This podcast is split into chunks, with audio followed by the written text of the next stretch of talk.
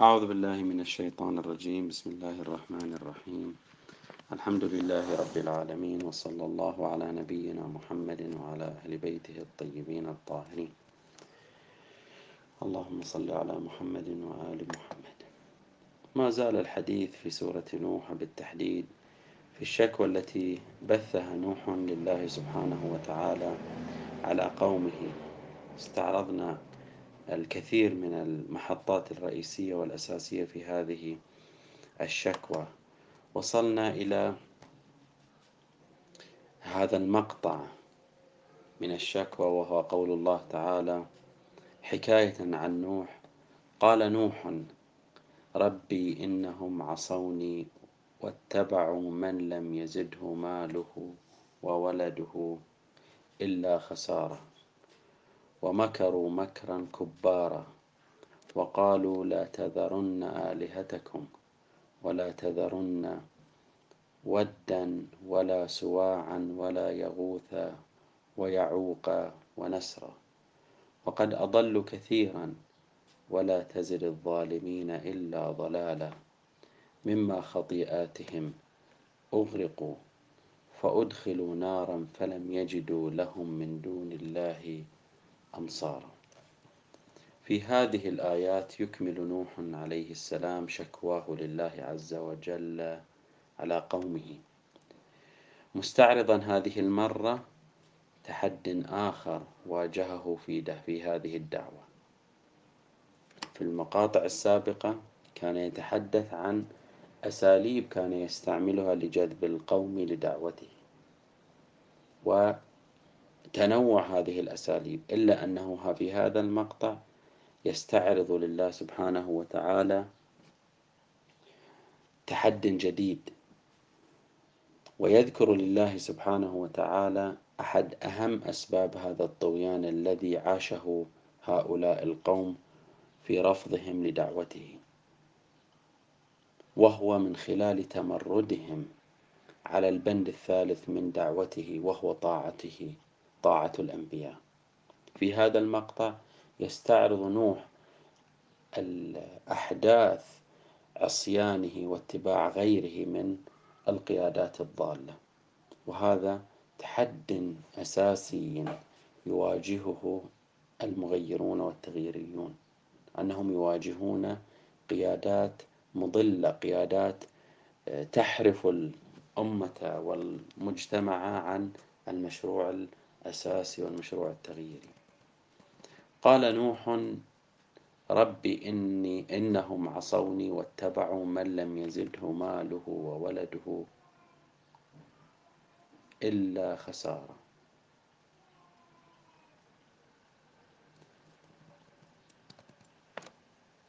وهذا جانب من المعاناة وهو أنهم يعصون وعصوا نوح في مقابل اتباع القيادات الضالة.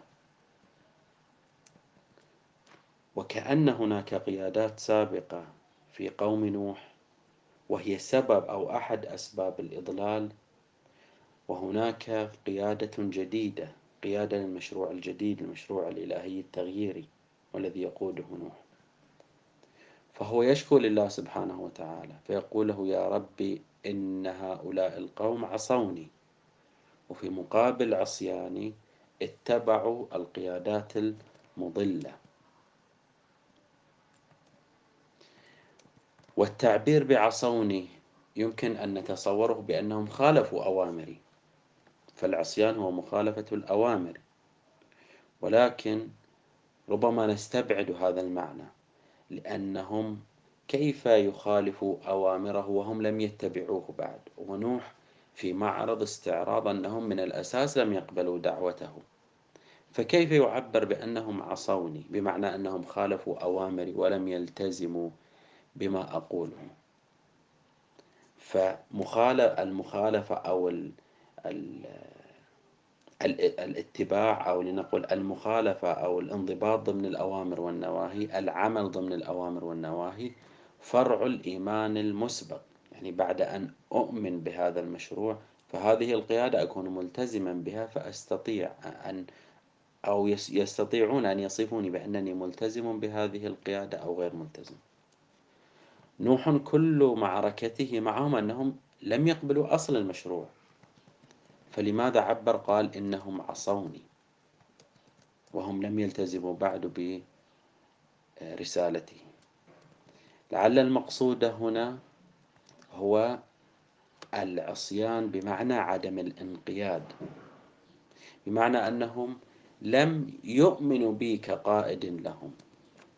فالعصيان في دلالته اللغوية هو عدم الانقياد.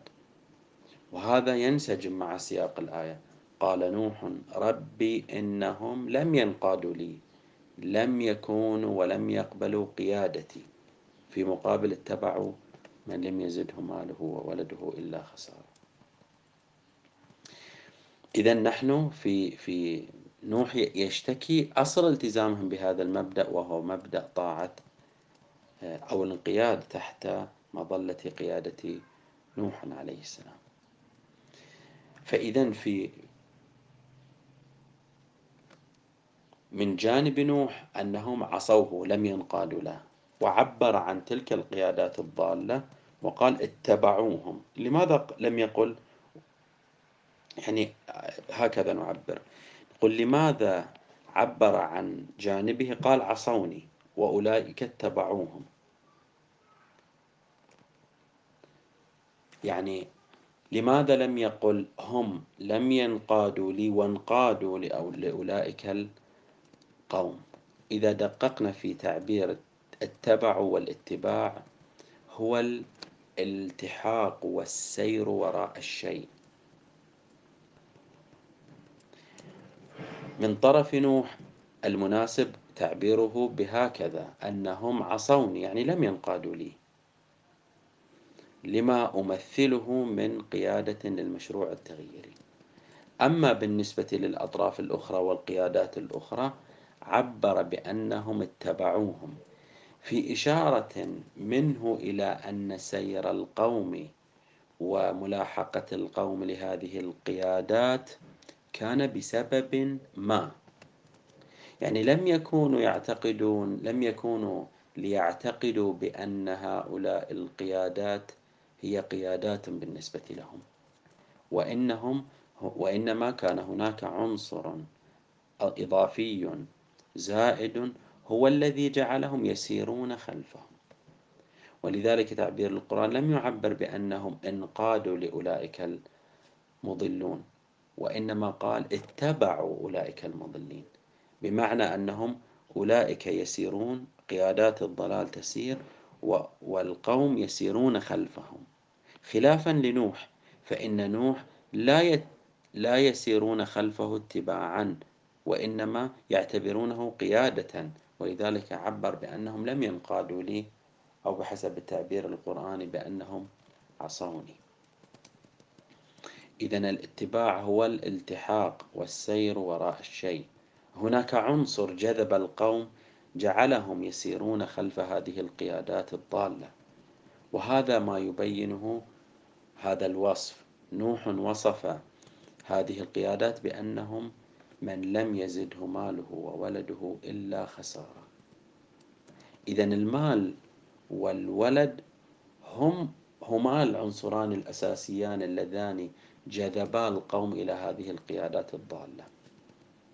فساروا خلفهم لا إيمانا بهم وإيمانا بمشروعهم وإنما هناك أمور جذبتهم جعلتهم آه، ينبهروا بهؤلاء هذه القيادات وساروا خلفهم وهو أنهم من أصحاب الأموال والأولاد يعني من أصحاب القدرة الاجتماعية.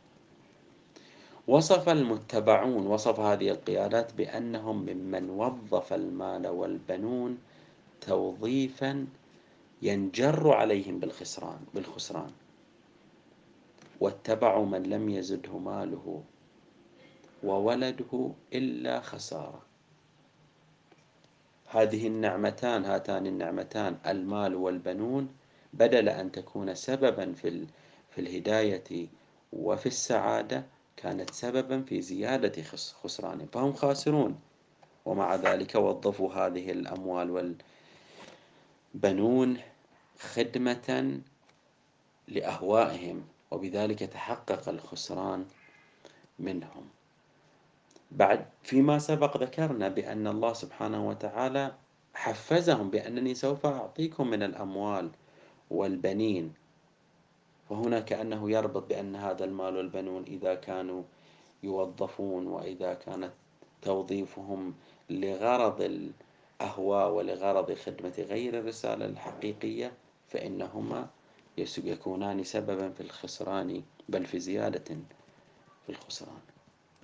وفي هذه الآية يبدو أن نوحا يبدي تعجبه من قومه.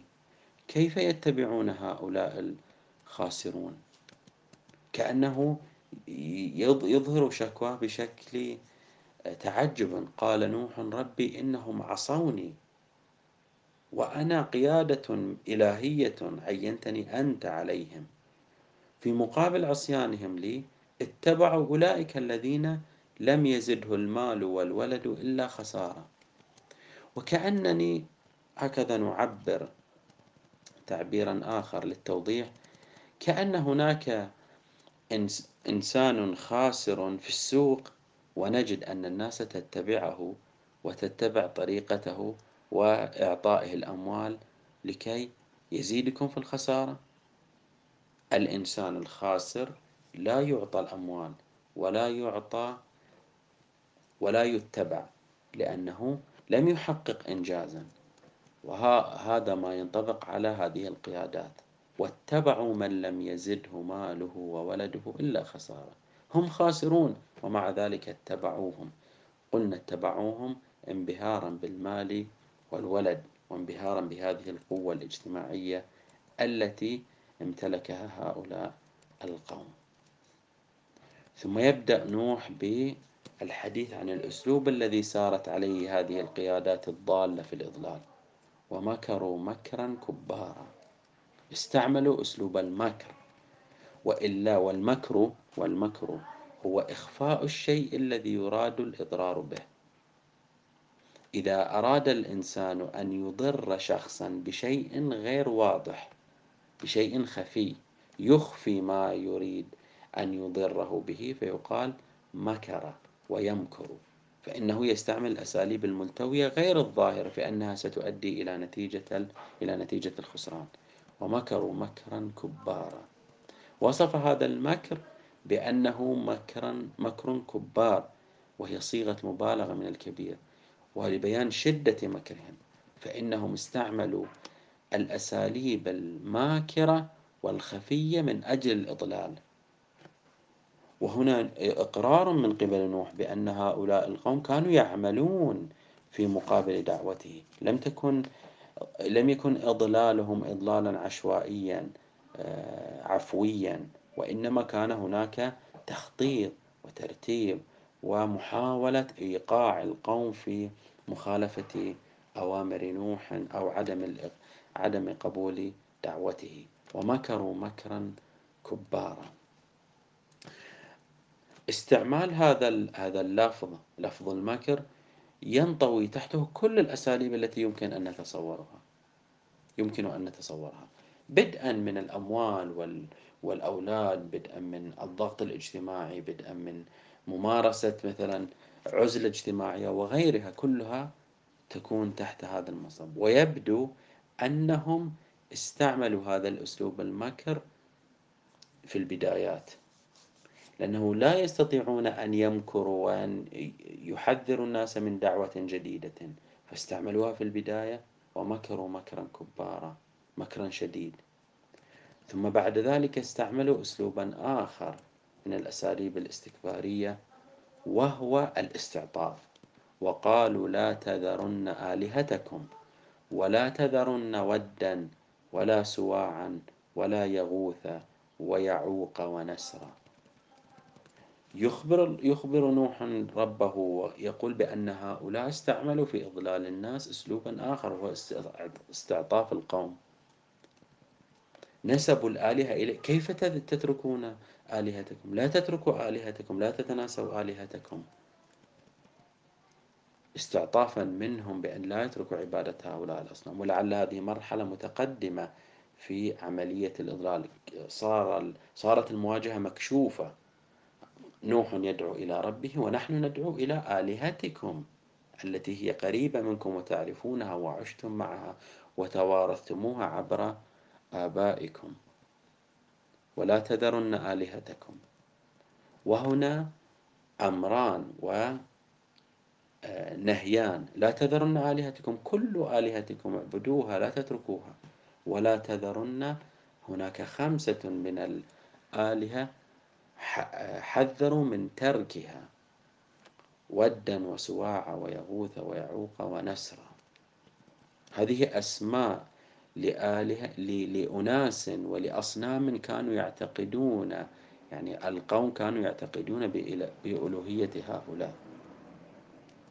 إذا لا تذرن آلهة لا تتركوا آلهتكم كلها ولا تتركوا بالذات هذه الآلهة. وربما عندهم يعني من, سياق الآية لديهم أكثر من هذه الخمسة من الآلهة. بالنسبة إلى هذه الآلهة هناك بحث طويل مفصل في هذا السياق. من هم هؤلاء؟ ود من هو؟ سواع يغوث يعوق من هم؟ هنا اختلفت كلمات المفسرين والمؤرخين. قيل بأنهم قوم صالحون من قوم نوح. أناس صالحون من نفس القوم يعرفونهم أناس صالحون آه، ربما يعني مرتبطون بالله جرت على أيديهم مثلا الكرامات أو أو الإحسان إلى إلى المجتمع آنذاك. فصنعت صنعت لهم أصنام وأشكال تشكل وتجسد صورهم. ثم بعد ذلك بعد تطاول الأمد صاروا يعبدون يعتقدون بألوهية هؤلاء وبالتالي يعبدونهم. وقيل أنهم من أبناء آدم يعني من أوائل أبناء آدم من هم بين آه، نوح يعني ما بين نوح وآدم هناك سبعة أجداد. يقال لهم من هؤلاء الأجداد أو من, من تلك الأجيال. على كل حال هذا بحث لا يعني نتطرق له لسنا يعني نريد أن نؤرخ لهذا الأمر ولكن هؤلاء أناس لم يعبدوهم بشكل ما وإنما عبدوا أصنامهم. إنما نعبدهم ليقربونا إلى الله زلفى. إذا استعمال أسلوب آخر وهو أسلوب الاستعطاف واستعطاف القوم بأنه نوح يريد أن يخرجكم مما كنتم عليه. ثم بعد ذلك ينهي نوح آه،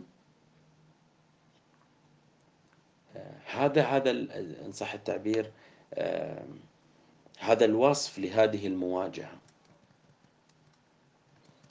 ليختم هذا الوصف بأنهم وقد أضلوا كثيرا ولا تزد الظالمين إلا ضلالة